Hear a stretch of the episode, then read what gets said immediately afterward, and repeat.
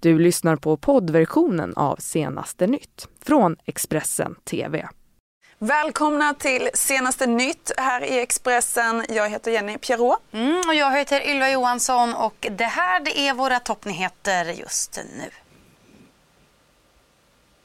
Efter överenskommelsen och splittringen i Alliansen, vem bildar opposition när det är dags för årets första partiledardebatt? Brittiska parlamentet kräver att Theresa May omförhandlar brexitavtalet med EU. Och senatorn Kamala Harris kallas eh, Trumps största rival i presidentvalet 2020. Men vi ska ta och börja den här sändningen med att berätta att en 15-årig pojke som hämnades på en polis har dömts till 30 timmars ungdomstjänst för förgripelse mot tjänsteman och får dessutom betala 5 000 kronor i skadestånd. Detta rapporterar Piteå-tidningen. Mm, den här pojken ville alltså hämnas på polisen och hällde bensin i polismannens brevlåda och kastade sen i en smällare. Något som ses som en allvarlig kränkning av tingsrätten. Och med det så ska det handla om politik eh, därför att idag så är det ju den första partiledardebatten sen vi faktiskt fick en slutlig regering här i Sverige. Ja men det stämmer ju och nu är den stora frågan hur ska partierna egentligen förhålla sig till varandra nu efter den här fyrpartiöverenskommelsen och eh, splittringen inom alliansen. Ja det är några av de riktigt eh, stora frågorna som eh, vi ställer oss här idag och statsvetaren Jenny Madestam hon har rätt ut vad hon tror kommer kommer vara i fokus idag. På onsdag hålls årets första partiledardebatt i riksdagen efter en minst sagt turbulent höst och vinter. Det är några saker som är extra spännande att hålla koll på i den här debatten. Till att börja med, vilka utgör oppositionen? De självklara oppositionspartierna är Moderaterna, Kristdemokraterna, Sverigedemokraterna och Vänsterpartiet. Men hur kommer Centern och Liberalerna att förhålla sig? Man har ingått ett januariavtal med regeringen och samtidigt har man sagt att man ska utgöra opposition. Hur kommer det att märkas i debatten? En annan spännande sak att hålla koll på det är naturligtvis vilka sakfrågor som partiledaren lyfter fram. Hösten och vintern har präglats av regeringsfrågan men nu finns möjlighet att prata sakpolitik. Kommer miljö och klimat att dominera? Eller är det arbetsmarknadspolitiska frågan som lyfts fram? Eller är det kanske sjukvården som kommer prägla debatten? Den fråga som faktiskt var viktigast för väljarna i valet. En annan sak som blir intressant att titta på i debatten det är självfallet detta med regeringsfrågan. Kommer den att vara närvarande i partiledardebatten på så vis att oppositionen kritiserar att den här regeringen har bildats överhuvudtaget och omvänt att regeringen och kanske även Centern och Liberalerna försvarar regeringen Slutligen skulle jag också vilja säga att en viktig fråga eh, är hur Stefan Löfven, alltså statsministern själv, förhåller sig till att han nu har blivit statsminister och också ingått januariavtalet med Centern och Liberalerna. Är det här någonting som han kommer tydligt lyfta fram? Eller kommer han tvärtom försöka prata om andra saker och på så vis också appellera till sina socialdemokratiska väljare och prata om mer traditionell socialdemokratisk politik? Ja, det här var några saker att kika extra på. Ja, vi får ju anta att det blir en lite annorlunda debatt eh, som vi tar del av idag med tanke på hur det här politiska klimatet nu har ritats om. Men också fokus då idag för första gången egentligen på sakpolitiska frågor.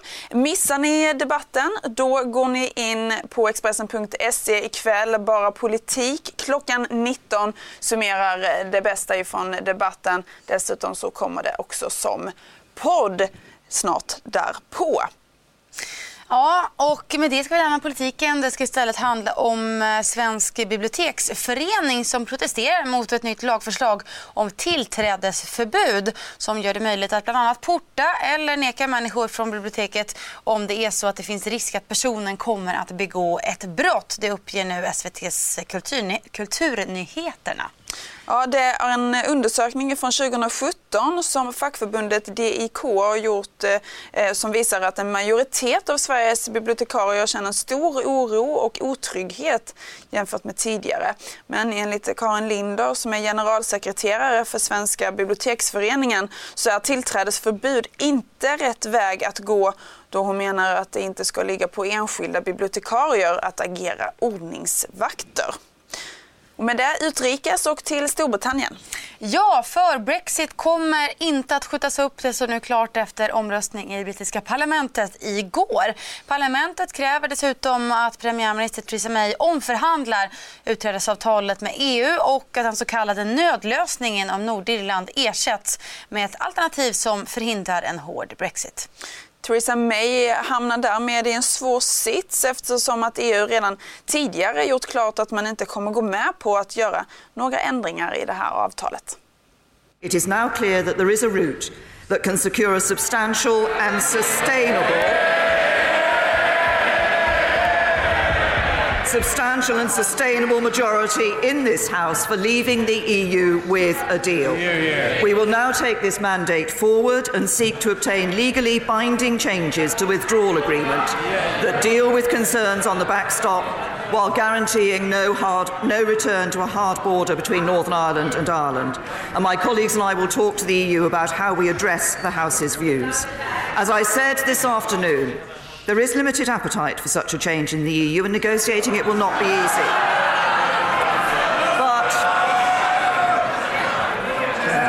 But, in contrast to a fortnight ago, this House has made it clear what it needs to approve a withdrawal agreement. Many honourable members have said that the continuing protection of workers' rights after Brexit is something that needs to be strengthened. And my right honourable friend, the Secretary of State for Business, will intensify our work with honourable members from across the House and the trade unions this week. And my right honourable friend, the Secretary of State for exiting the European Union, will do the same on how we engage this House further in our approach to negotiating our future partnership with the EU. Sex flyktingar dör på Medelhavet varje dag. Det visar en ny rapport från FNs flyktingorgan UNHCR. Antalet flyktingar som försöker nå Europa över Medelhavet har eh, minskat men resorna de är fortsatt livsfarliga. Uppskattningsvis så dog 2275 flyktingar och migranter på Medelhavet förra året enligt den här rapporten. Och eh, med det ska vi gå utrikes till USA.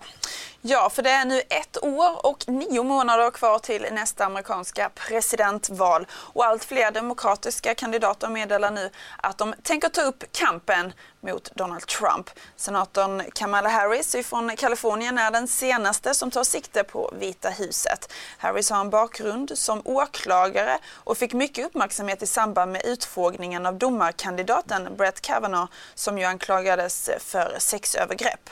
Mm, och nu så pekas hon alltså ut som favorit inför valet och kan också bli den som Barack Obama ger sitt stöd. Under natten mot tisdag så frågades hon ut av väljare i vår samarbetspartnerkanal CNN och fick då flera frågor om den sittande presidenten Donald Trump. If you would have to debate the current president, how does that conversation go without becoming reactive? How do you stay on your message mm -hmm. and not get caught up in his crazy? That's, That's good, Deb. That's really good. Um, well, first, I, it's very important that anyone who uh, who presents themselves as a leader and wants to be a leader will speak like a leader, and that means speaking with integrity. It means speaking truth. It means speaking speaking in a way that expresses and, and indicates some level of interest and concern in people other than oneself. And, and so, right there, we will see a great contrast. And, and it is about also having some concern for the future of our country. You know, it, it really, we are at an inflection point. We are the, the, in the world and in our country. And, and the people of our country, the families of our country, deserve to have leaders who are focused on their needs, their immediate needs, their long term needs, the hopes and aspirations they have for their children and grandchildren, and speak to that as opposed to speak to the lowest common denominators and base instincts and speak in a way that is about inciting fear as a distraction from the fact you're getting nothing done except helping the richest people and the biggest corporations. Ja, så ska det också handla om eh, den amerikanska presidentens tidigare rådgivare Roger Stone som anklagas eh, för att ha vittnat falskt och eh, försvårat den pågående Rysslandsutredningen. Igår så ställdes Stone inför rätta i en domstol i Washington och vår USA-korrespondent Thomas Kvarnkullen var på plats och följde rättegången. Ja, det har varit stor uppmärksamhet eh, kring den här domstolsförhandlingen i den här domstolen bakom mig här i eh, centrala Washington DC när eh, Roger Stone tidigare idag, precis som du nämnde, då formellt ställdes inför de anklagelser som riktas mot honom. Det är sju olika åtalspunkter som ju bland annat handlar om att han ska ha ljugit inför kongressen när han hördes om kontakter med Wikileaks. Det var ju Wikileaks eh, som publicerade de mejl som stals från Demokraterna under eh, presidentvalskampanjen 2016. Så att eh, misstankarna handlar inte om något direkt samröre med Ryssland utan det handlar då dels om att han har ljugit inför kongressen men också att Eh, ska ha försökt påverka ett eh, vittne som också hördes i kongressen och som eh, kunde komma med uppgifter som skulle motsäga de uppgifter han själv eh, uppgav i eh, rätten. Roger Stone har sedan han greps i fredags uttalat sig i flera olika eh, medier. Däremot eh, så var han betydligt eh, tystare idag. Det var en dämpad stämning inne i rättssalen har de som befann sig där inne beskrivit. Och efter att han hade sagt sig inte vara skyldig till de sju åtalspunkterna lämnade Eh, Roger Stone också domstolsbyggnaden här eh, och när han fick en fråga från en reporter om vad han sa om dagens händelse sa han bara inga eh, frågor. Och med det så går vi inrikes. Det ska handla om 28-åriga Helena Haak som hittades död i ett skogsområde i Bromölla i Skåne den 20 september förra året. Polisen de utreder det här dödsfallet som mord men vet ännu inte vad som hänt Helena och nu så växer mystiken kring hennes död. Nu så kan Kvällsposten avslöja att kvinnan kort innan hon avled misstänks ha fått en spruta med ett narkotiskt preparat. I slutet av september hittades Camilla Haaks 28-åriga dotter Helena död i ett skogsområde nära hennes hem i Bromölla. Detaljerna kring vad som hänt Helena är mycket oklara, men polisen utreder hennes död som ett mord. I samband med att Helenas kropp hittades anhölls en 18-årig man som misstänkt för medhjälp till mord, men släpptes kort därpå. Enligt uppgifter till Kvällsposten har mannen erkänt i förhör att han före hennes död gett Helena en spruta med narkotiska preparat. 18-åringens advokat Torgny Palm säger att 18-åringen medverkar i utredningen och svarar på polisens frågor.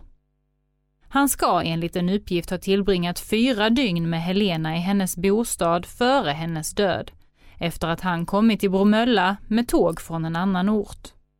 Under månaderna som gått sedan Camilla fick besked om sin dotters död har en annan sak inträffat. I samband med Helenas begravning fick hon av sina anhöriga ett unikt specialbeställt blomsterhjärta gjort av rosor som placerades på hennes grav i familjens hemstad Sölvesborg. Kort senare stals dock hjärtat, men eftersom det var unikt upptäcktes det via sociala medier på en presentfest för blivande föräldrar alltså en så kallad baby shower. Camilla fick tillbaka hjärtat men polisanmälde stölden. Den utredningen lades dock ner. Camilla Haak vet idag väldigt lite om sin dotters död och hoppas nu att polisens utredning ska kunna ge henne svar på vad som egentligen hände. Ja, och med det så ska vi avrunda mer nyheter ni på Expressen.se. Du har lyssnat på poddversionen av Senaste nytt från Expressen TV. Ansvarig utgivare är Thomas Mattsson. Ett poddtips från Podplay. I fallen jag aldrig glömmer djupdyker Hasse Aro i arbetet bakom några av Sveriges mest uppseendeväckande brottsutredningar. Går vi in med hemlig telefonavlyssning och, och då upplever vi att vi får en total förändring av hans beteende. Vad är det som händer nu? Vem är det som läcker? Och så säger han att jag är kriminell, jag har varit kriminell i hela mitt liv men att mörda ett barn, där går min gräns. Nya säsongen av Fallen jag aldrig glömmer på Podplay.